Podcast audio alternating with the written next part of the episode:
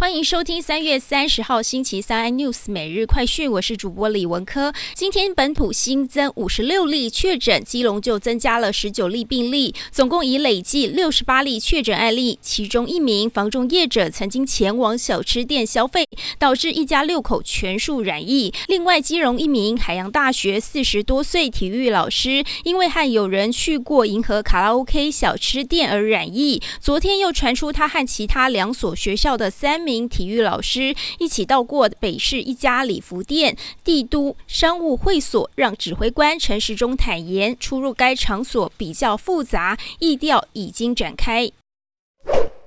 俄罗斯财政部不甩条款规定，将在三月三十一号按当天的有效汇率，用卢布以全额面值和应计利息提前回购四月四号到期的二十亿美元欧洲债券。这也是今年金额最大笔债券，再次为市场投下震撼弹。而卢布过去十四个交易日里有十三个交易日走强，卢布周二对美元上涨超过百分之四，到一美元对八十六卢布。左右接近开战前的水准。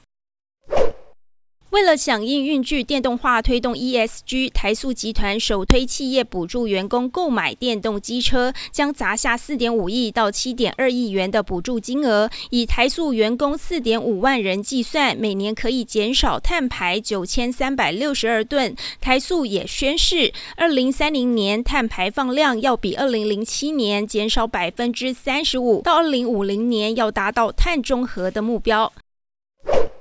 日本地震调查研究推进本部发表了一份地震活动的长期评估报告，分析了有关日向滩以及西南方各岛海沟周遭的地震，其中提到了台湾东部海域以及与那国岛周边海域，在未来三十年内发生规模七点零以上强震的几率超过百分之九十。台湾东部海域光是一九一九年以来的一百零三年间，就曾发生十二次七点零以上的地震。其中，一九二零年六月五号更是发生瑞士规模八点三的强震。更多新闻内容，请锁定有线电视四十八八十八 MOD 五百零四三立财经台 iNews，或上 YouTube 搜寻三立 iNews。感谢台湾最大 Podcast 公司声浪技术支持。您也可以在 Google、Apple、Spotify、KKBox 收听最新 iNews 每日快讯。